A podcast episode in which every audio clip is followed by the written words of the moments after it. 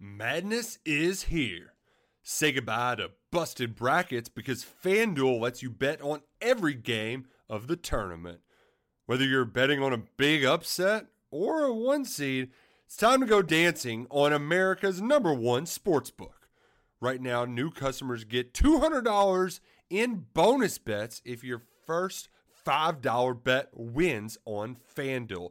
That's $200 to use on point spreads, money lines. You can even pick who's going to win it all. Just visit FanDuel.com/on3 and bet on college hoops until they cut down the nets. Must be 21 and older and present in select states. First online real money wager only. $10 first deposit required. Bonus issued as non-withdrawable bonus bets that expire 7 days after receipt. See terms at sportsbook.fanduel.com. FanDuel is offering online sports wagering in Kansas under an agreement with Kansas Star Casino, LLC. Gambling problem? Call 1-800-GAMBLER or visit fanduel.com/RG in Colorado, Iowa, Michigan, New Jersey, Ohio, Pennsylvania, Illinois, Kentucky, Tennessee, Virginia, and Vermont. Call 1-800-NEXT-STEP or text NEXTSTEP to 53342 in Arizona, 1-888-789-7777 or visit ccpg.org/chat in Connecticut, 1-800-9-WITH-IT in Indiana, 1-800-522-4700 or visit ksgamblinghelp.com in Kansas, 1-877-770-STOP in Louisiana. Visit mdgamblinghelp.org in Maryland. Visit 1-800-GAMBLER.net in West Virginia or call 1-800-522-4700 in Wyoming. Hope is here. Visit gamblinghelplinema.org or call 800-327-5050 for 24/7 support in Massachusetts or call 1-877-8-HOPE NY or text Hope NY in New York.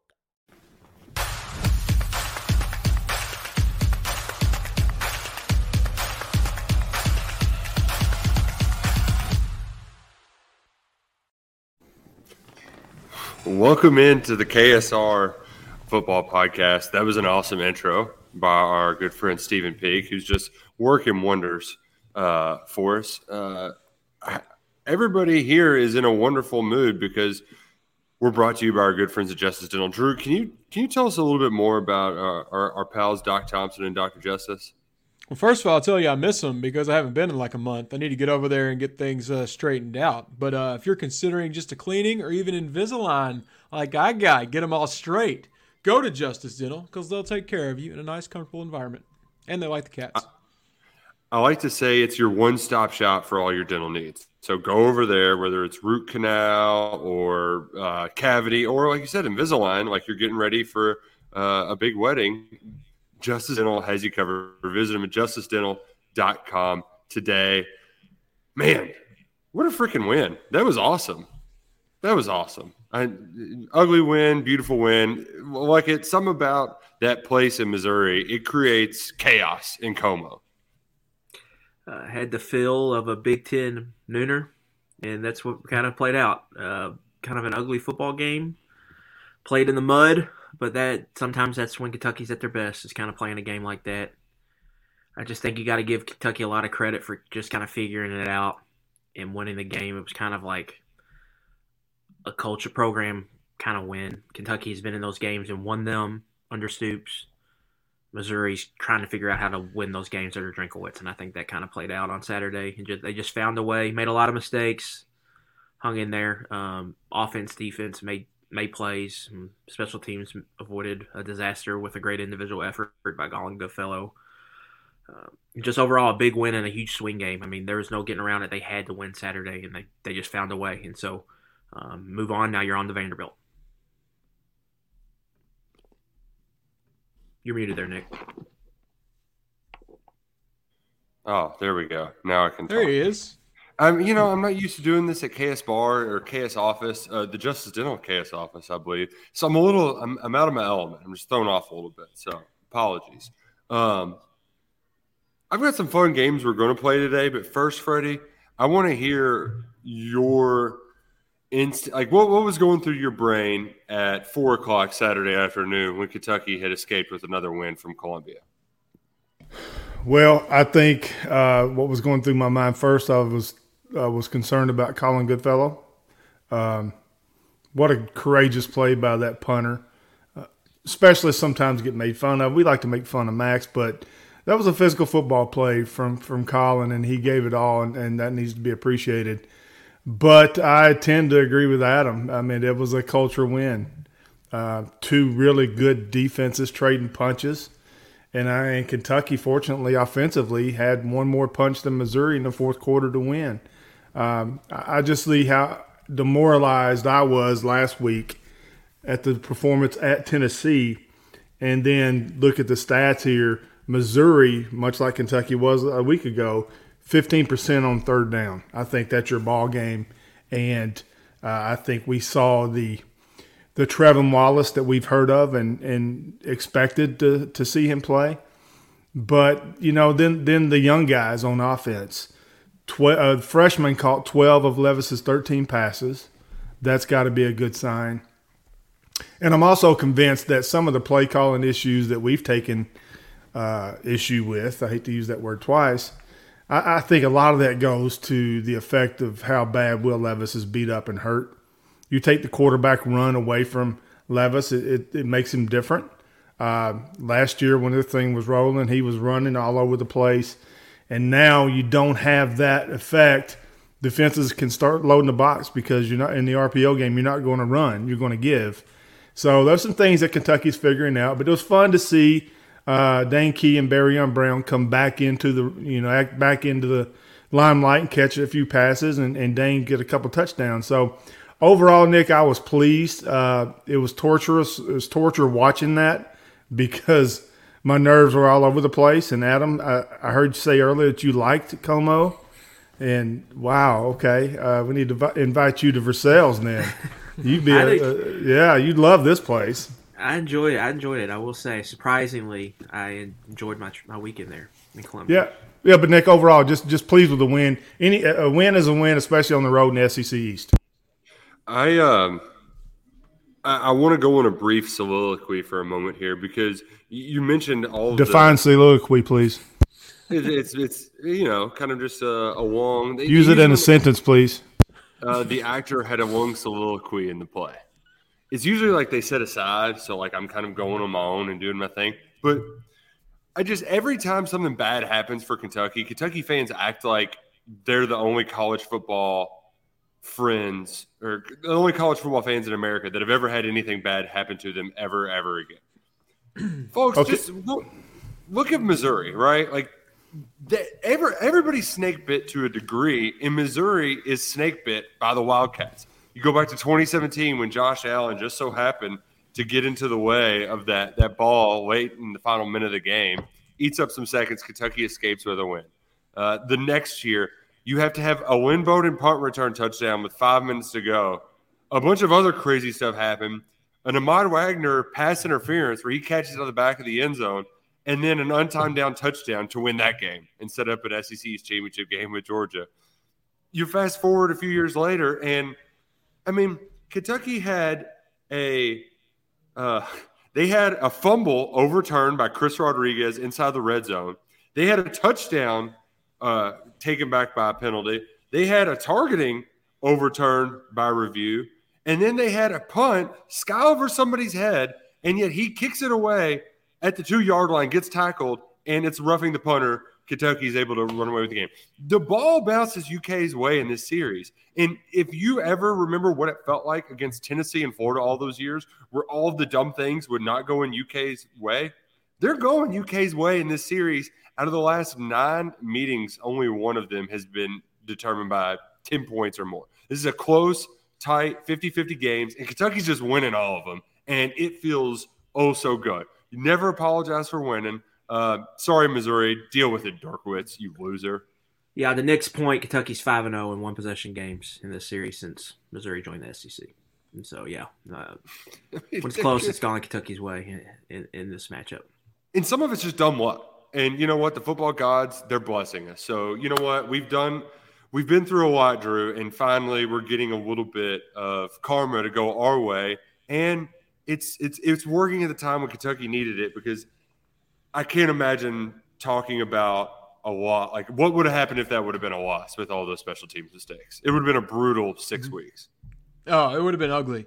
And I thought this one had a lot of similarities to the 2018 game when C.J. Conrad caught the pass. In that one, Kentucky's offense certainly in that one, back against the wall, needed a big drive. Kentucky did that on its second-to-last drive this time after looking kind of flat for a while. Defense completely just shutting Missouri down on third down. They're like 2 for 13. And then there was the stat years ago, the Conrad game, where they had like 13 straight 3-and-outs. And then, you know, flags. We had to rely on those a little bit. Some close calls that I think Missouri fans have now twice in 3 home games in this rivalry have gone home a little upset at the officiating. So I thought it was neat, those similarities in those 2 games and how, as you're saying, we've been very lucky against Missouri. Any bad breaks Kentucky gets in this head-to-head in the future, I probably won't complain too much. It's been a good run.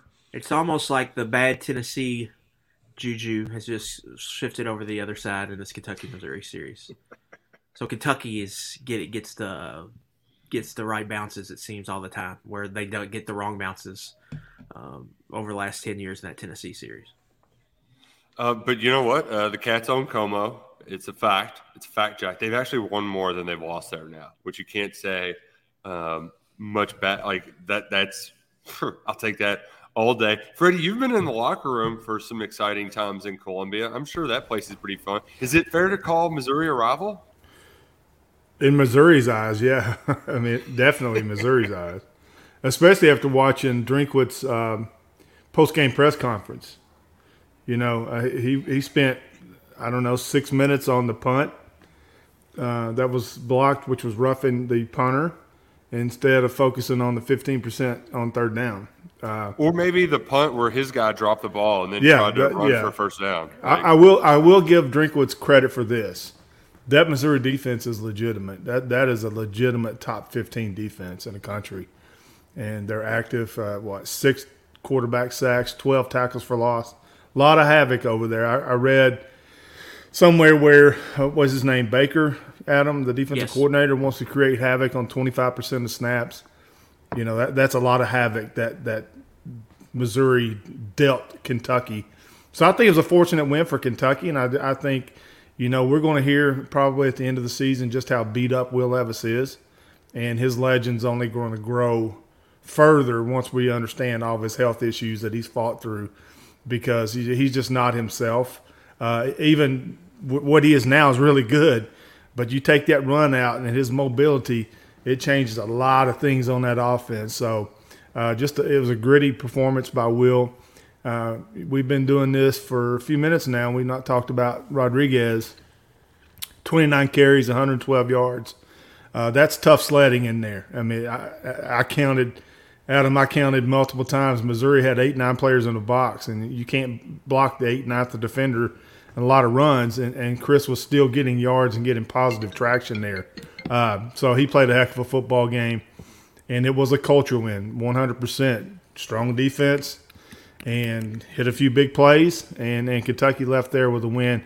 In the game, again, they had to win, right? I mean, you come back 5-4, that's getting wobbly pretty quick. So it's good. A Collin Goodfellow, hopefully he'll never have to buy a drink in the city of Lexington again, because he could have saved the season on that one play. Scott brings up a good point over on the chat on the KSR YouTube channel. If you are subscribed, what are you doing? Come on, get on over there. But the squib kicks, Missouri they were squibbing it to Barion Brown. Like, that was can we just take time to appreciate? This is the most bizarre special teams game, maybe in the history of special teams. And I don't know which special teams errors were the most egregious. What do you think? What was the craziest one for you, Freddie? Well, the punt that Missouri had, that was kind of odd. And then the squib kicks that were going out of bounds or at the 40. I mean, I just don't understand what in the world. I mean, Barion Brown has had one return for a touchdown. So had Luther Burton, but Kentucky didn't totally change the way it approached kicking the football or punting the football because of one player. So that was rather odd. So Drinkwitz holds, offense is his thing, but That defense is really good, but special teams and offense, I to this day, to this moment rather, I don't know what Missouri was trying to do offensively. I couldn't really figure out a rhyme or reason for what they were doing, and that Kentucky defense proved it. You know what, second the SEC in total defense right now. It's a very good squad, that they're a very good unit that Brad White's put together. Yeah, it's Missouri's kind of wasted a year here. They get Arkansas and Auburn out of the West. Those are two winnable games. They've got this defense that is just lights out, that Freddie's pointing to. I mean, there's pros at each level of that defense, and a lot of them are going to be gone after this year. And they haven't been able to win close games, and now they're looking at a 5-7 season. So I think it speaks to, you just in the sport, you just got to find a way to win close games. If you don't, you can have seasons like this where it's real disappointing. And for on Kentucky's side, you know, Levis is injured, obviously playing limited football. Offensive line issues we've talked about ad nauseum. They just kind of found a way here Saturday. I'm not saying the offense was perfect or anything, but they scored 21 points, and Missouri was, you know, giving up not very many points, and Kentucky was only scoring 17 points per game against Power 5 foes. So that was a good, all things considered. You didn't turn the ball over, scored 21 points, won the field position battle. For the most part, so you put your defense in good situations. So from the offensive side, I think, you know, they didn't finish drives like you wanted to them, mainly because two missed field goals. But overall, I think they did a good job of allowing the team to win, and I think that was progress from that side of the football after a really disappointing performance against Tennessee. That was the most touchdowns Missouri has given up, aside from that Kansas State game, to an opponent all year in three. They've been shutting teams down, so a good performance by the offense. I still don't know why there were 12 people on the field for a field goal block. Drew, how do you call field goal block and the 11 guys run out there? I know people get hurt. You change up. You have the same field goal block team all week. What's the extra guy doing out there? That's 3 points that they just gave Missouri. That kicker don't miss. He missed. You got lucky. Oh, but no, you didn't, because you had somebody running onto the field that should have been on the field. Nope. Yeah, I fell for whatever little narrative we had going about how Kentucky doesn't need a special teams coach. I was probably one of the last ones hanging on. But just the organizational, simple, elementary stuff they're messing up right now has flipped me. Somebody's got to get control of what they're doing there. How do you, like you said, 12 men on the field for a field goal, and then you get the kick you wanted, and he gets to try it again. There's just been too many. It's not one thing. It's not like, you know, the collective coaching they're getting can't handle one aspect. It's everything. So I went from Kentucky's fine without a coach to now I think they need 4 or 5. I think you might even want to consider firing coordinators at this point to add more special teams coaches. It's gotten so bad. Maybe half the staff should be a special teams coach moving forward. I just – between that and then you got different holders and snappers, and it's also losing yards on return game, right? Like you got a block in the back on the punt. You got a block in the back on a kickoff return. Like those little things add up, and – Freddie, the one thing that I really – like I don't know if Stoops just doesn't want to throw guys under the bus, but the one thing that's very uncharacteristic of this team and of Stoops' teams in general is that this is just a sloppy football team. They're very undisciplined. You had back-to-back offsides that turned 3rd and 20 for Missouri to 3rd and 10. You had 2 3rd-down false starts by Jeremy Flax that made 3rd and manageable go to 3rd and 10 and 3rd and 11. Like I don't know how a team that's a group that's typically disciplined can be as undisciplined as this one is. And that's really like, that's my only gripe for this team. Like I know injuries happen. I know the offensive line isn't great, but if you just play cleaner football, like you're winning at Ole Miss, like you're a much, much different team. And this one you're probably running away with. Yeah, you're right. The hidden yardage and hidden points in special teams. First, let's address that. That's a 9-point swing there for Kentucky. You take away the 2 missed field goals and the penalty there, and then the hidden yardage, 2 more penalties on return. So yeah, the penalties on special teams, the penalties added up. Stoops is 10-0 when his teams have 10 penalties or more, which is crazy. But yeah, this team is a little bit uncharacteristic. It's a little loose. Easy to say that. It's, you know, there's some lapses there, and that is uncharacteristic of a Mark Stoops team. And it's on both sides of the ball, but the majority of it is on offense. The two offsides there, I mean, you had the guys on the edge just wanting to get one, you know, 3rd and 20, 3rd and 15, you just want one. And Kentucky did have 2 sacks in the game, which is a higher average than normal, and 9 tackles for loss. I wanted Drew Phillips to get that one, too. Yeah, 9 tackles for loss. So Brad White did produce some havoc in this game. And speaking of Andrew Phillips, I thought he played really well. This is his best game, I think, as a Wildcat. You're down Jaquez Jones and DeAndre Square, and I'm not so sure that Derek Jackson and Trevin Wallace didn't play better than those two ever had. And that's saying a lot because those are 2 All-SEC players, right? 2 future pros. So the linebackers really stepped up for Kentucky, and there's so many DBs that play and get in the action, and they're aggressive. But, yeah, the sloppiness, Nick, I would agree with that.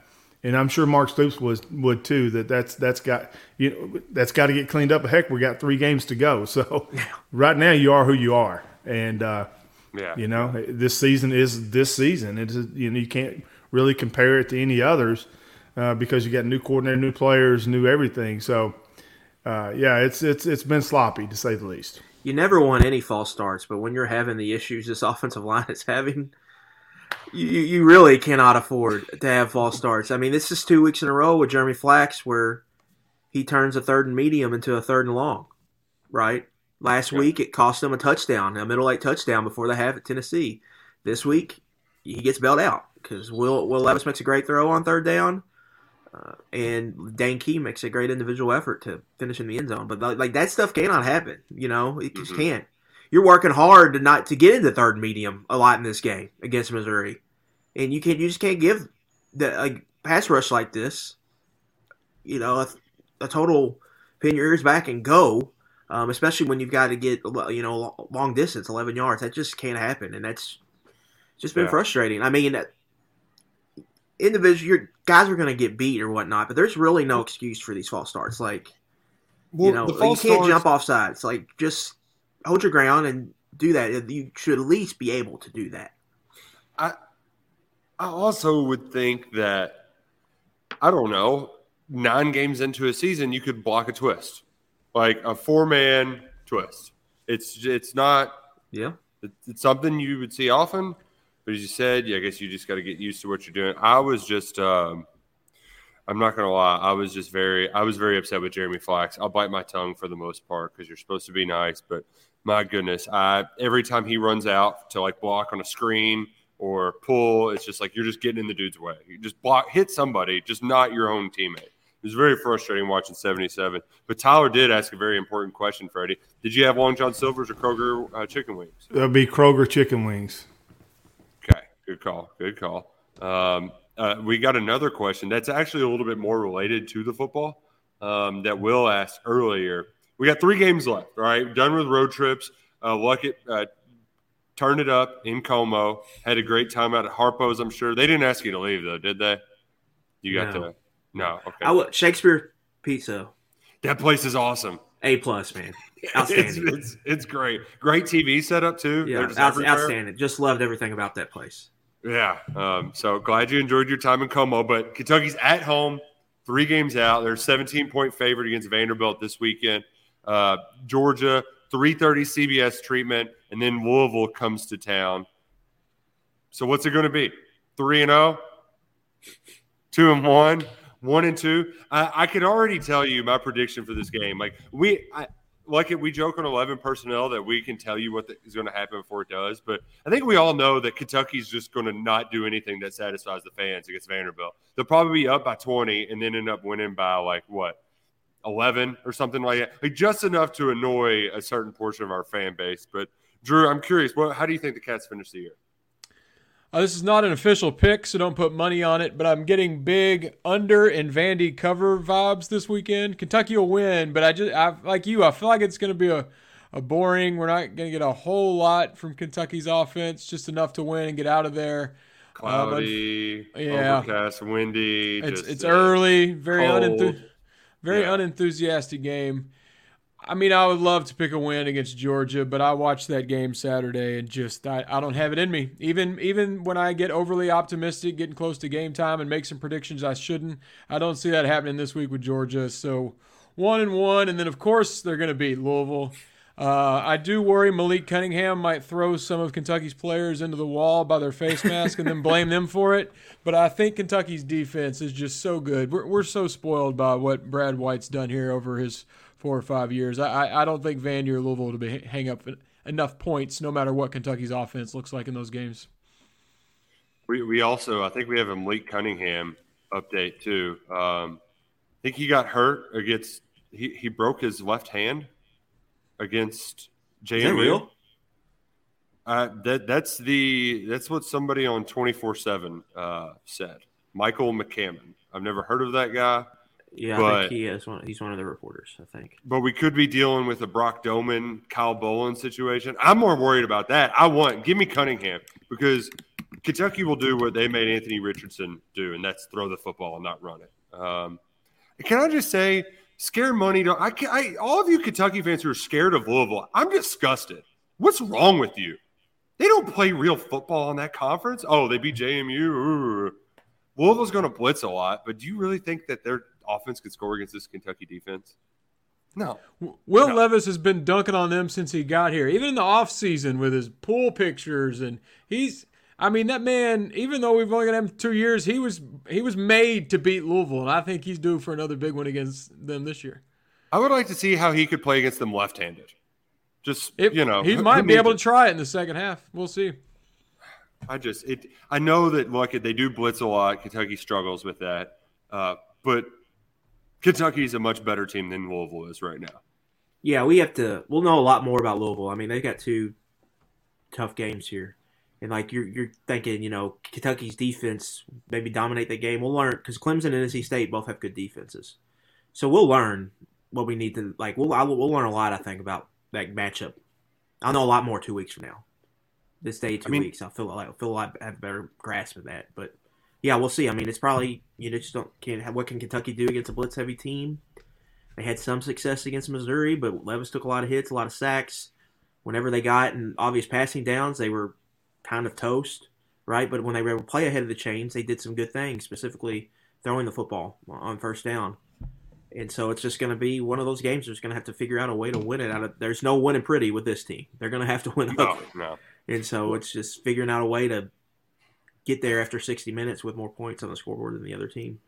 I get so upset, Freddie, that people can their confidence can waver so quickly. And I know that it hasn't been a pretty season for Kentucky, but just because Louisville won a couple games in the ACC doesn't mean they're a good football team. Yeah. I think that conference, seeing Clemson against Notre Dame, that was kind of eye-opening. But I think it's normal for Kentucky fans this time of the year. The closer the Governor's Cup comes around, leading up to it, people get nervous because it's such a big deal. And then about Wednesday, Thursday, it'll switch back to we're going to kick your butt, And right. It seems just like that every year, Yeah. That's how I am. I'm not talking about anybody else. Right now I'm scared to death of Louisville, but about Thursday of that week, I'll be – full of turkey, one. Yeah. And then secondly, I'll start coming back to, okay, this defense is pretty good. And, who's Louisville been stopping over there? I would really, I don't like to wager. I do every now and then, but I would wager a month's pay that Wake Forest is not a top 10 team in America. So we'll see. Yeah, we'll see. But what's it? I can't remember that coach's name at Louisville. Satterwhite. That's what Andy Brashear called him. Yeah, he's had a couple. He's had a couple job-saving wins, and that's good for him. So we'll see. I do love that he keeps winning enough. It's not enough for people to actually show up to games, but he's winning enough for him to stick around. So good on him. Good on him. But I hate seeing fans waver. Can we give it up for our friends at Georgia though? It felt really good to just humble those Tennessee Volunteers. Man, They're big dumb idiots at Tennessee. God, can't stand. Hey, Steven, can you put that question back up, please? Okay. This gentleman here is a coach, and he says a lot of good stuff on social media about the targeting or no targeting of Stetson Bennett. When the Tennessee defender hit him, they both lowered their head, right? So, right. Yep. I think this is a good question here. Uh-huh. Yeah, I think Barion Brown playing out of position at Z. I know we have Robinson in the slot, but how much slot has Brown played this year? That's a good question. That is a good question. I will say, like, for a while we wanted jet sweeps to Barion Brown. He just doesn't run them well. I'll say this. Like, Kentucky in general is going to be a two-tight-end formation offense. So you're only playing two receivers at a time, right? And so what can get lost there is the traditional X, traditional Z slot can be because you're playing Antons formations, right? And so I don't know. I don't think he's playing out of position. I think maybe long-term Z might be what's best for him. But typically, we're not seeing Kentucky getting a lot of, like, it's not, they run 11 personnel, shout out 11 personnel podcast, but it's not, they're not running a ton of three wide receiver sets. So it kind of just, Reddy, I don't know if you agree with me, but it kind of just like, it all gets kind of lost in the wash, I guess, a little bit with how the offense is structured. Yeah. I think, again, this goes back to Will Levis's health.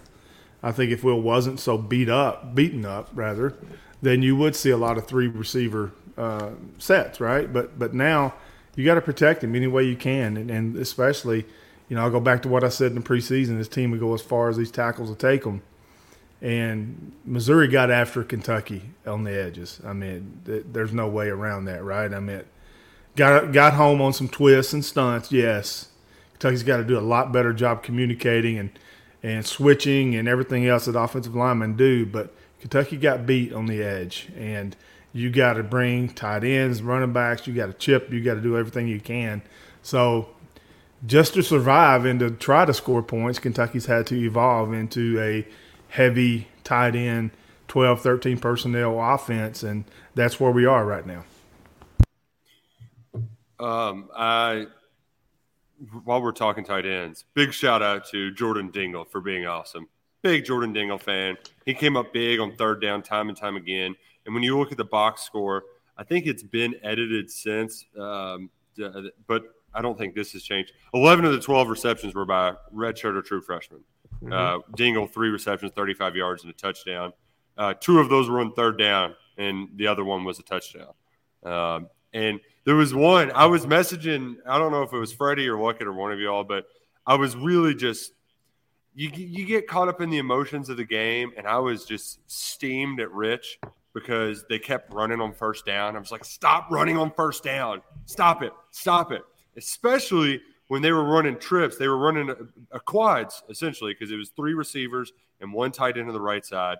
And every time it was an inside zone with the hopes that he would get a running lane to the opposite side, right, the unbalanced side.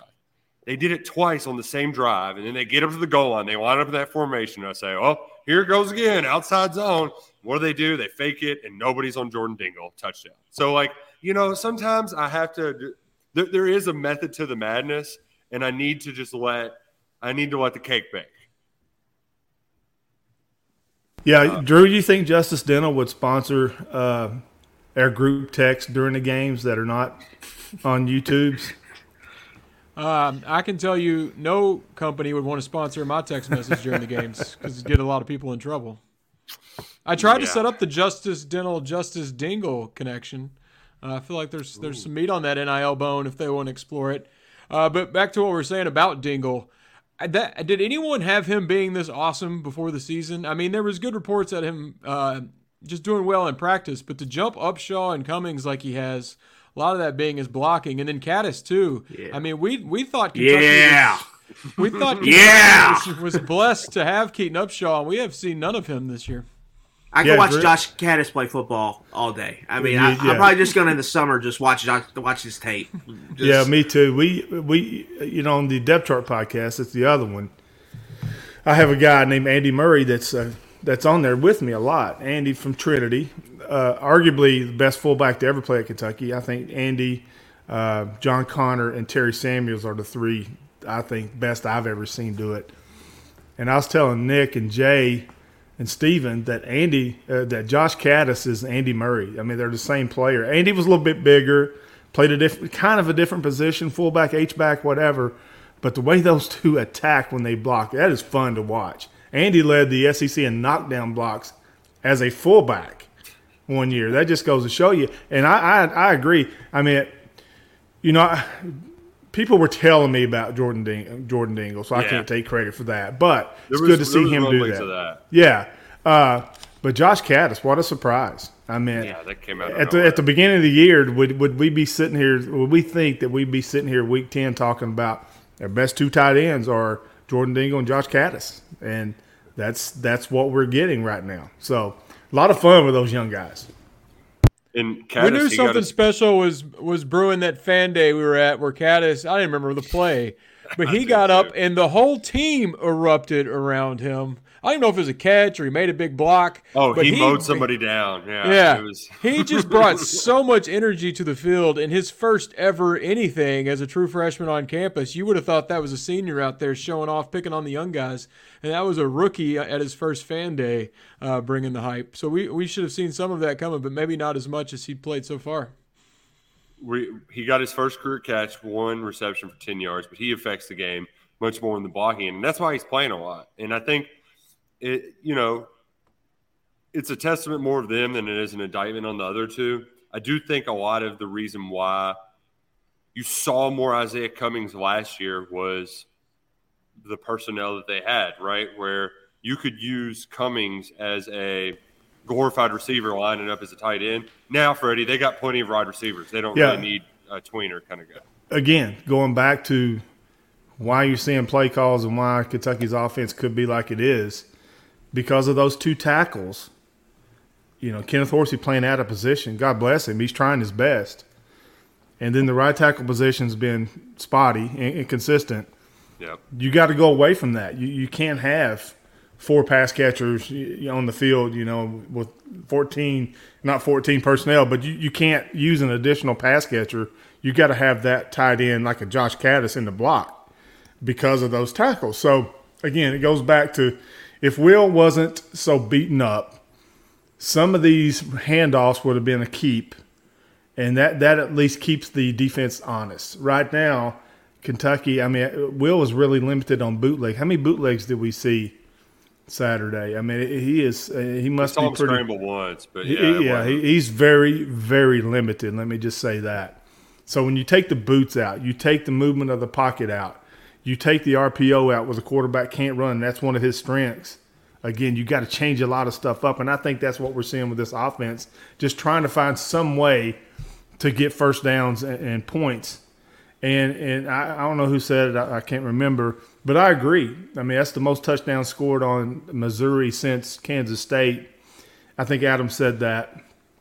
And I do have to consider – the offensive win overall, even though, with no turnovers, which is a step positive, had some penalties, but against that defense in that environment, 21 points isn't a lot, but it was more than Missouri, and it was enough to go to 6-3. Yep. Finished drives in the red zone, so 3 for 3 with 21 points. I think that was huge. There are things you wish they could do better, right?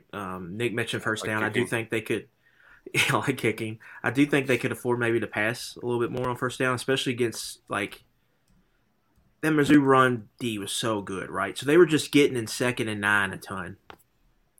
If you throw it on first down, five of Missouri's 6 sacks happened in, obvious passing situations, so 2nd and long, 3rd and long. First down is more of an advantageous situation to pass. I would like to see them maybe pass a little bit more on first down. But overall, I think it was an improvement from what we've seen, in my opinion. And that was the best defense they've played this season. So now they're going into a game this week against one of the worst passing defenses in the Power 5. Just a bad defense all around, no matter how you shake it.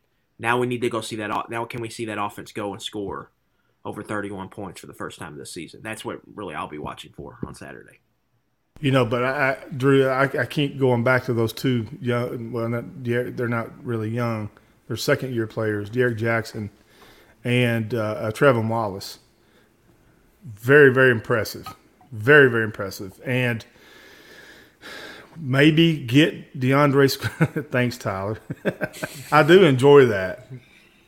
Yep, I did. It's like here for Freddie's dramatic mic muting. And then we had somebody else say, it looks like Freddie's on Jeopardy. Yes, I'll take football for 100, Alex. But, Drew, we only need DeAndre Square to get one tackle on Saturday, then take him out. Let the two young guys play. He's one away from 300. We got to get him there somehow, some way.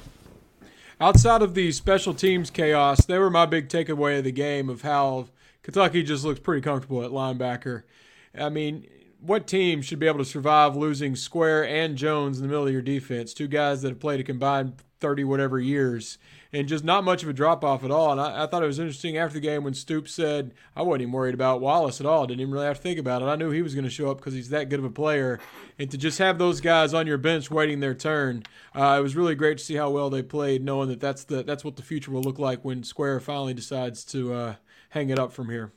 It's not even just them. It's the total amount of freshmen and sophomores making plays for this defense. Yeah, Khalil Saunders draws a huge holding call down there on the last possession. Jordan Lovett's been good, stepping in for Jalen Geiger. Alex Afari has flashed. Deion Walker's been awesome. Keaton Wade made a nice play. Keaton Wade made a play early in the game. You've got Derek Jackson, Trevin Wallace, obviously, who we just talked about. Andrew Phillips, redshirt sophomore. Is really kind of blossoming, in these last two games, I think. It's just recruit and develop, right? And we're kind of seeing that play out on this defense. Like, the future's bright, I think, for that group, and there's a lot to believe in with them moving forward.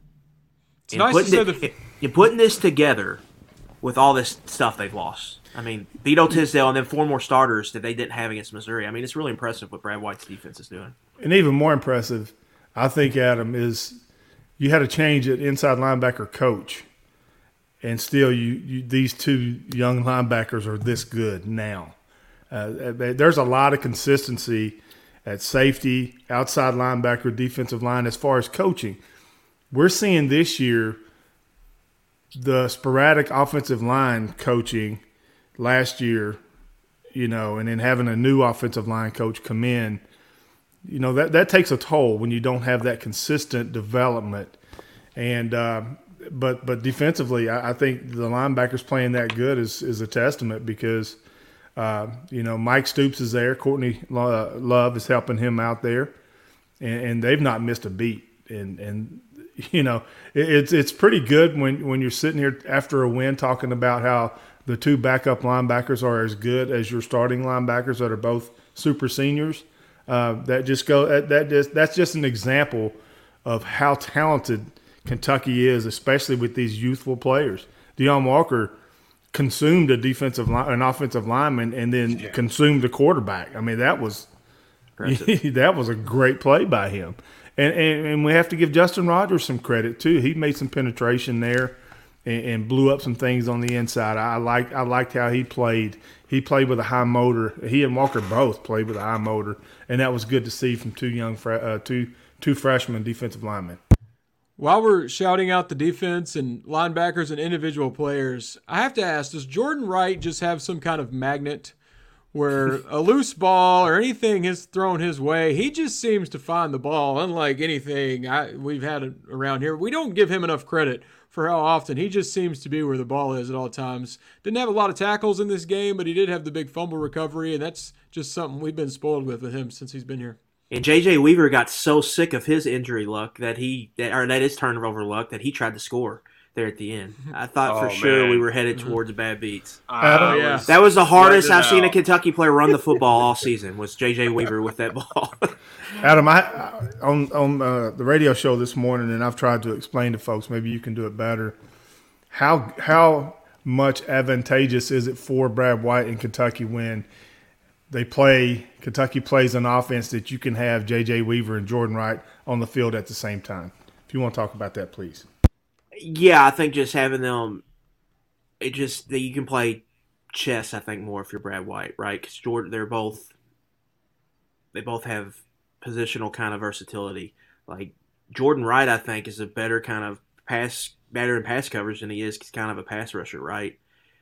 And then Weaver, I think, is a really good guy that can play the weak side and set the edge. And so when you can play two guys like that at the same time, you can kind of mix it up, right? Where somebody can rush, somebody can drop, one can play to the boundary, one can play to the field, and it just gives you more options, weapons, and plus that size and that length, right, to help stop the run, fit the run.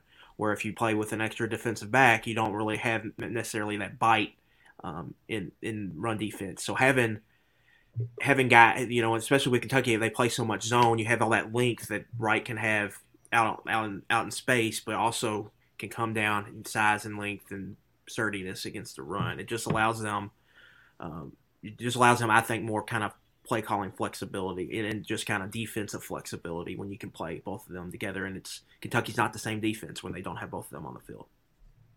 With the Lucky Land Slots, you can get lucky just about anywhere. This is your captain speaking. We've got clear runway and the weather's fine, but we're just going to circle up here a while and get lucky. No, nothing like that. It's just these cash prizes add up quick. So I suggest you sit back, keep your tray table upright, and start getting lucky. Play for free at LuckyLandSlots.com. Are you feeling lucky? No purchase necessary. Void where prohibited by law. 18+ terms and conditions apply. See website for details. Speaking of the defense, They might be preparing for a couple different quarterbacks this weekend against Vanderbilt. We'll tell you about that after I tell you about our good friends from Prize Picks. November, it's the time of the crossover. It's the first official night of basketball season. There's NFL going on. That means you can get in on all of the action with our friends at Prize Picks. Use the promo code KSR. They will match 100% of your deposit up to $100 when you play for the first time, whether you sign up online on your computer or download the app. You can play in 70% of the United States, states like Kentucky, where we don't have sports gambling. You can play Prize Picks, and you can have some fun with it. Like Jacob Toppin and Casey Wallace, I'm going to pick them over more than 12.5 points apiece. And then Andy Dalton in the NFL game tonight, under 230 yards. Like, lock that in. Go win yourself some money by playing Prize Picks. Enjoy all the action. Promo code KSR to download your initial deposit up to $100. Vanderbilt comes to town this weekend at Kroger Field. It's going to be cold, a nooner, 40 degrees, windy. We've seen this script before, and there's quarterback uncertainty because they started the season with Mike Wright, guy who kind of gave Kentucky fits last year but didn't play a lot. They end up rolling with the true freshman who Luckett likes a lot. Well, A.J. Swan, now he's hurt, so we could have more Mike Wright Saturday at Kroger Field. Running around all over UK. Having the atmosphere in this game, you know, it's one of those that you have to self-motivate, and you also can't be lulled to sleep because, especially if Wright is in there, he can run around and make some crazy things happen like it. Yeah, but we've seen Kentucky be really good against kind of quarterbacks that can run this year. Most notably Anthony Richardson. So that could kind of play in their hands. Vanderbilt, they're doing some better things on offense. They're more explosive, specifically in the passing game this year. But we've seen Kentucky defense, you know, pretty much hold up very well against everybody but Tennessee. And even Tennessee, they were put in bad situations by their offensive kicking game throughout that contest. So Kentucky should be able to hold up here, you would think. And for me, it's really like this game's all about. To the offense. Can the offense get rolling a little bit over on Kentucky's side? Because Kentucky should have their way keeping this Vanderbilt offense in check. And to me, Nick, there's not like a huge difference between Swan and Mike Wright. I think Swan's a better passer from the pocket, but Wright adds that dual threat ability. He can make plays with his legs. And so maybe they're a little bit more explosive with Wright in there, but you're probably going to get them behind the chains a little bit more with him in there as well. So it's kind of they both have their strengths, but I don't think it's a huge difference either way. So, Luckett, you and I will be up in the booth for the game. Drew, what are your plans for the Kentucky-Vanderbilt game this Saturday? I will be on an airplane when it kicks off. I'm leaving you all for my honeymoon. I will be following that one as best as I can. I was hoping to get a night kick. So, on the first night of my honeymoon, I could make Abby sit through a Kentucky-Vandy game. I thought that would be a lot of fun, but this is our life, baby. Buckle in. Yeah, here's some roses. We're in triple overtime. But no, the SEC had other plans, so I will not be a part of Saturday's festivities. I'm going to disappear for a week. However, I will be back. Not missing any Georgia fun, so I'll be back in plenty of time for that one next week. But I won't be getting a lot of Vanderbilt.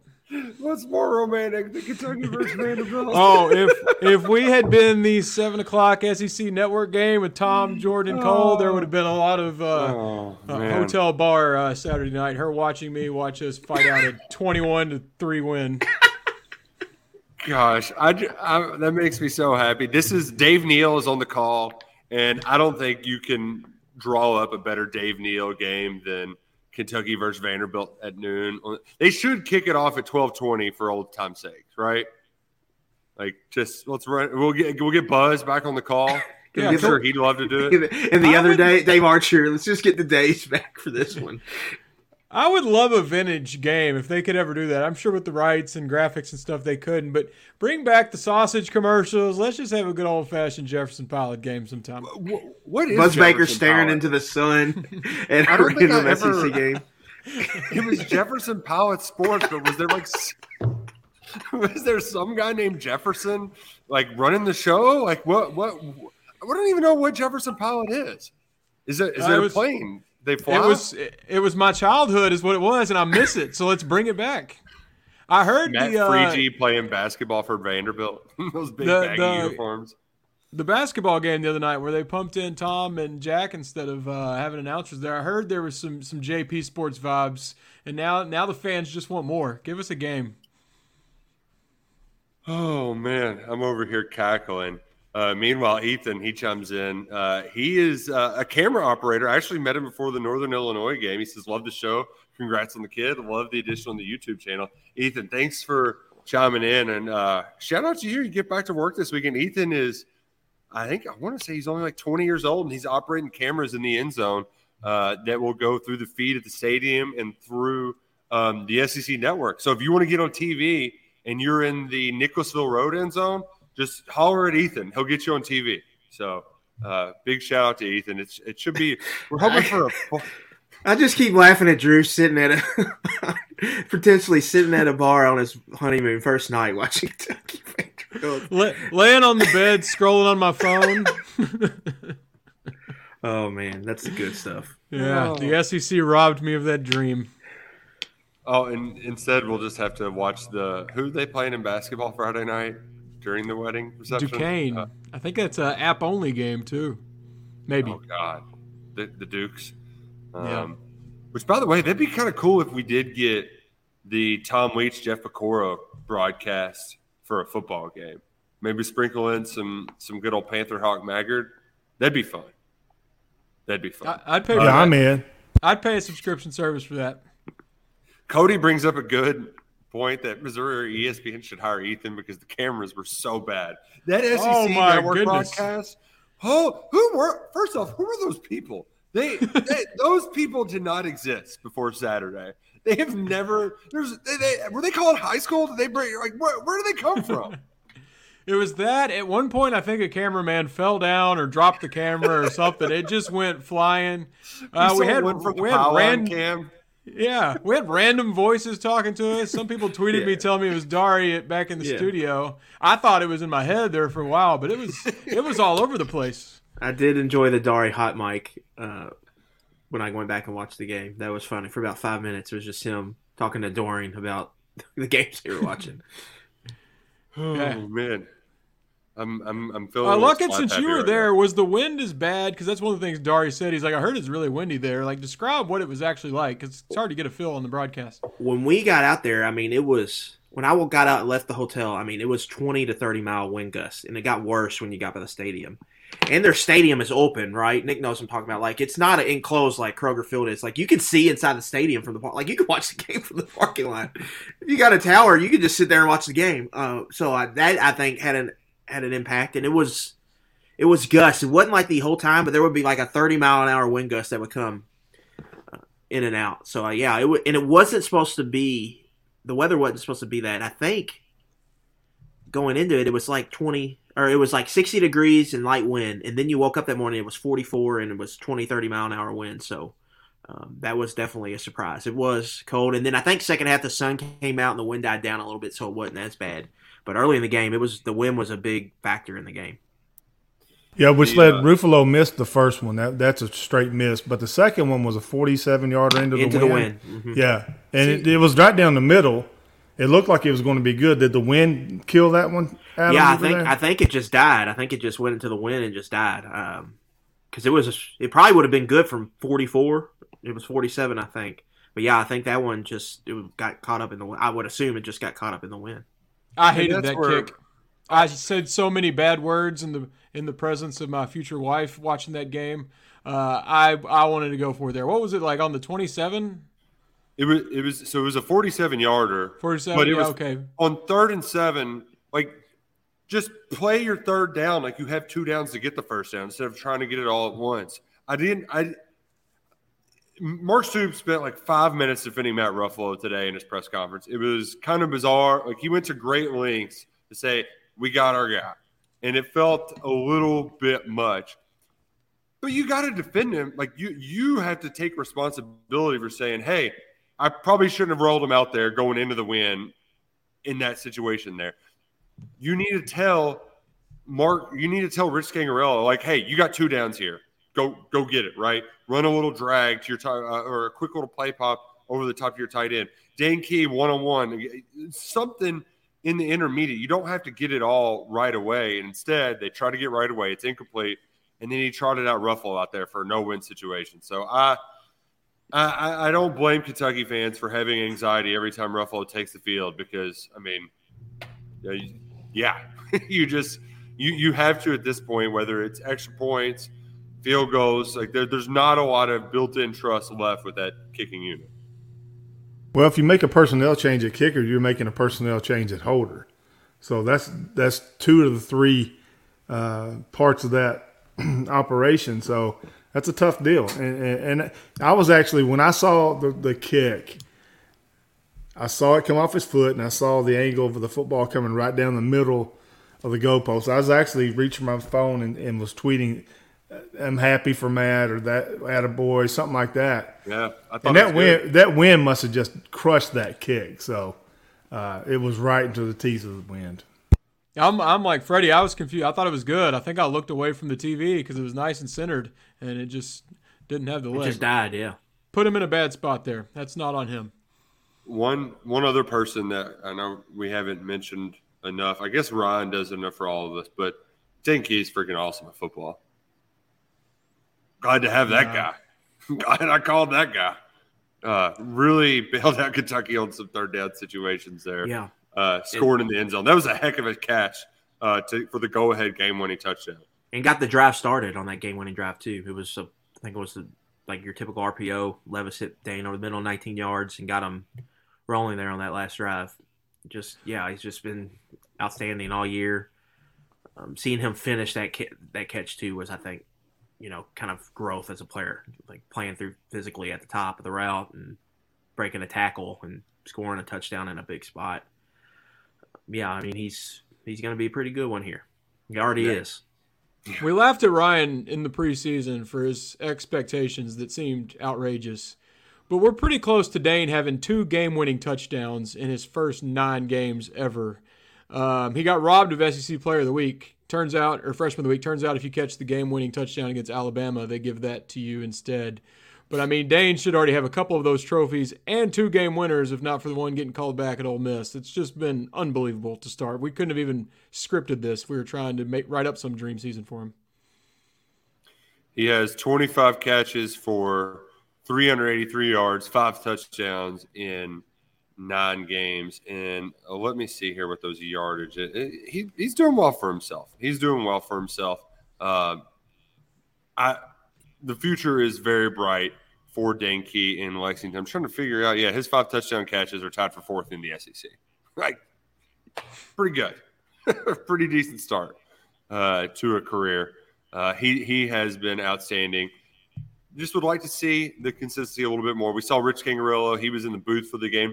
Maybe that was the a key to a lot of Kentucky success like it. But the offense, we might have overreacted a little bit to that Tennessee game. I still would like to see a little more.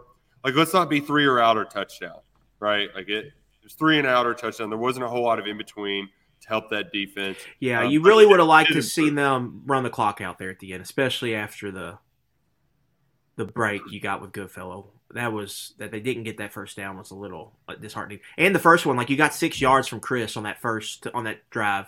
You get a second and four, and that you're not able to get 4 yards those next two plays was disappointing. So you would like to see them finish it kind of on a strong note.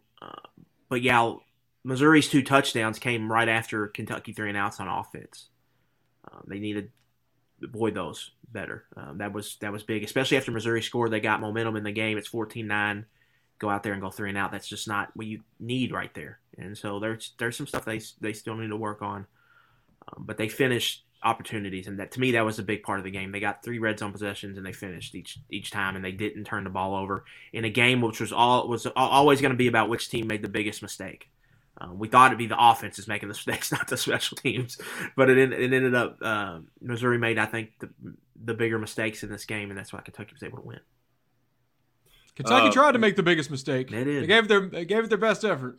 I think Missouri bailed them out on that big one there for sure. But again, a great play by Collin Goodfellow, just to have the presence of mind to look back to get that punt off, because you're up four right there. You don't really want to give them 2 points with Mevis. So yeah, getting a punt off, even if they were going to get the ball at the 35, the Kentucky 35, it's no guarantee that Missouri offense was going to score a touchdown on Kentucky's defense. But they would have needed a touchdown. And so it was just a great play, and then they get the roughing call, and it allows Kentucky to win the game. A big salute to Collin Goodfellow, too. A lot of people invaded his Venmo and were donating money to him, and he's just like, well, I got this charity. I'll just put it all there. So he's working through efforts on how to make all that happen, legally speaking. But shout out to the Big Blue Nation for supporting him. Shout out to him for thinking of others when he could be the one wanting to jump in the spotlight, the limelight.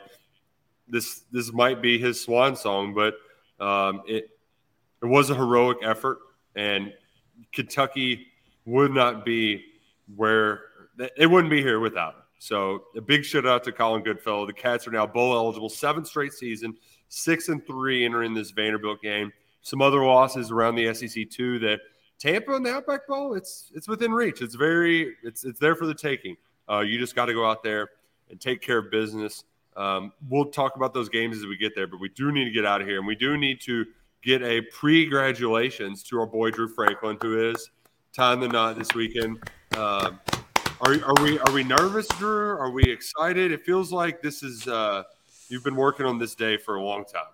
Yeah, it's a long time coming. Not really nervous, just ready to do it. Guys, still have a lot to do on the to-do list, so I'd say if anything it might be getting a little stressful, but we'll get it done. That'll be an exciting night. So finally, after the first one 2.5 years ago was called off, we're getting it done. I a little bit of wedding advice from me: know how to tie your ties before the day of the wedding. We got bow ties, had no idea how to tie them until I got a clip on them before tip off. I got the clip on, so I'm good. Perfect. Yep. You can't tie it around your head though at night, though. That's the only. I'm not kidding. When I got it, first thing I thought of was like, I can't, do the thing. Oh, well, y'all have a great week. We'll see most of you at Kroger Field Saturday at noon, SEC Network. It's the Dave Show. Big shout out to our friends at Justice Dental and Prize Picks for making the KSR football podcast happen. We'll be back next week at our normally scheduled time, 7 p.m. Monday night. Thanks for bearing with us through some scheduling conflicts. But, hey, it's been a lot of fun chatting ball with all y'all today. For Freddie Maggard, Drew Franklin, Adam Luggett, I'm Nick Roush. Go Cats and go Kroger.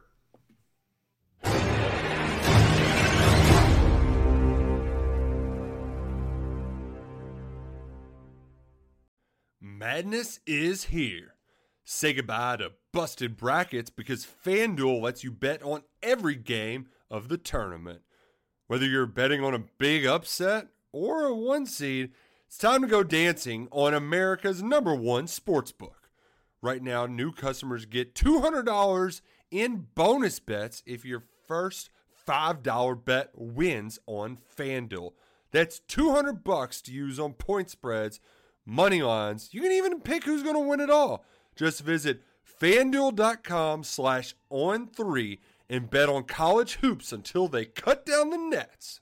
Must be 21 and older and present in select states. First online real money wager only. $10 first deposit required. Bonus issued as non-withdrawable bonus bets that expire 7 days after receipt. See terms at sportsbook.fanduel.com. FanDuel is offering online sports wagering in Kansas under an agreement with Kansas Star Casino, LLC. Gambling problem? Call 1-800-GAMBLER or visit fanduel.com/RG in Colorado, Iowa, Michigan, New Jersey, Ohio, Pennsylvania, Illinois, Kentucky, Tennessee, Virginia, and Vermont. Call 1-800-NEXT-STEP or text NEXT-STEP to 53342 in Arizona, 1-888-789-7777, or visit ccpg.org/chat in Connecticut, 1-800-9-WITH-IT in Indiana, 1-800-522-4700, or visit ksgamblinghelp.com in Kansas, 1-877-770-STOP in Louisiana. Visit mdgamblinghelp.org in Maryland. Visit 1-800-GAMBLER.net in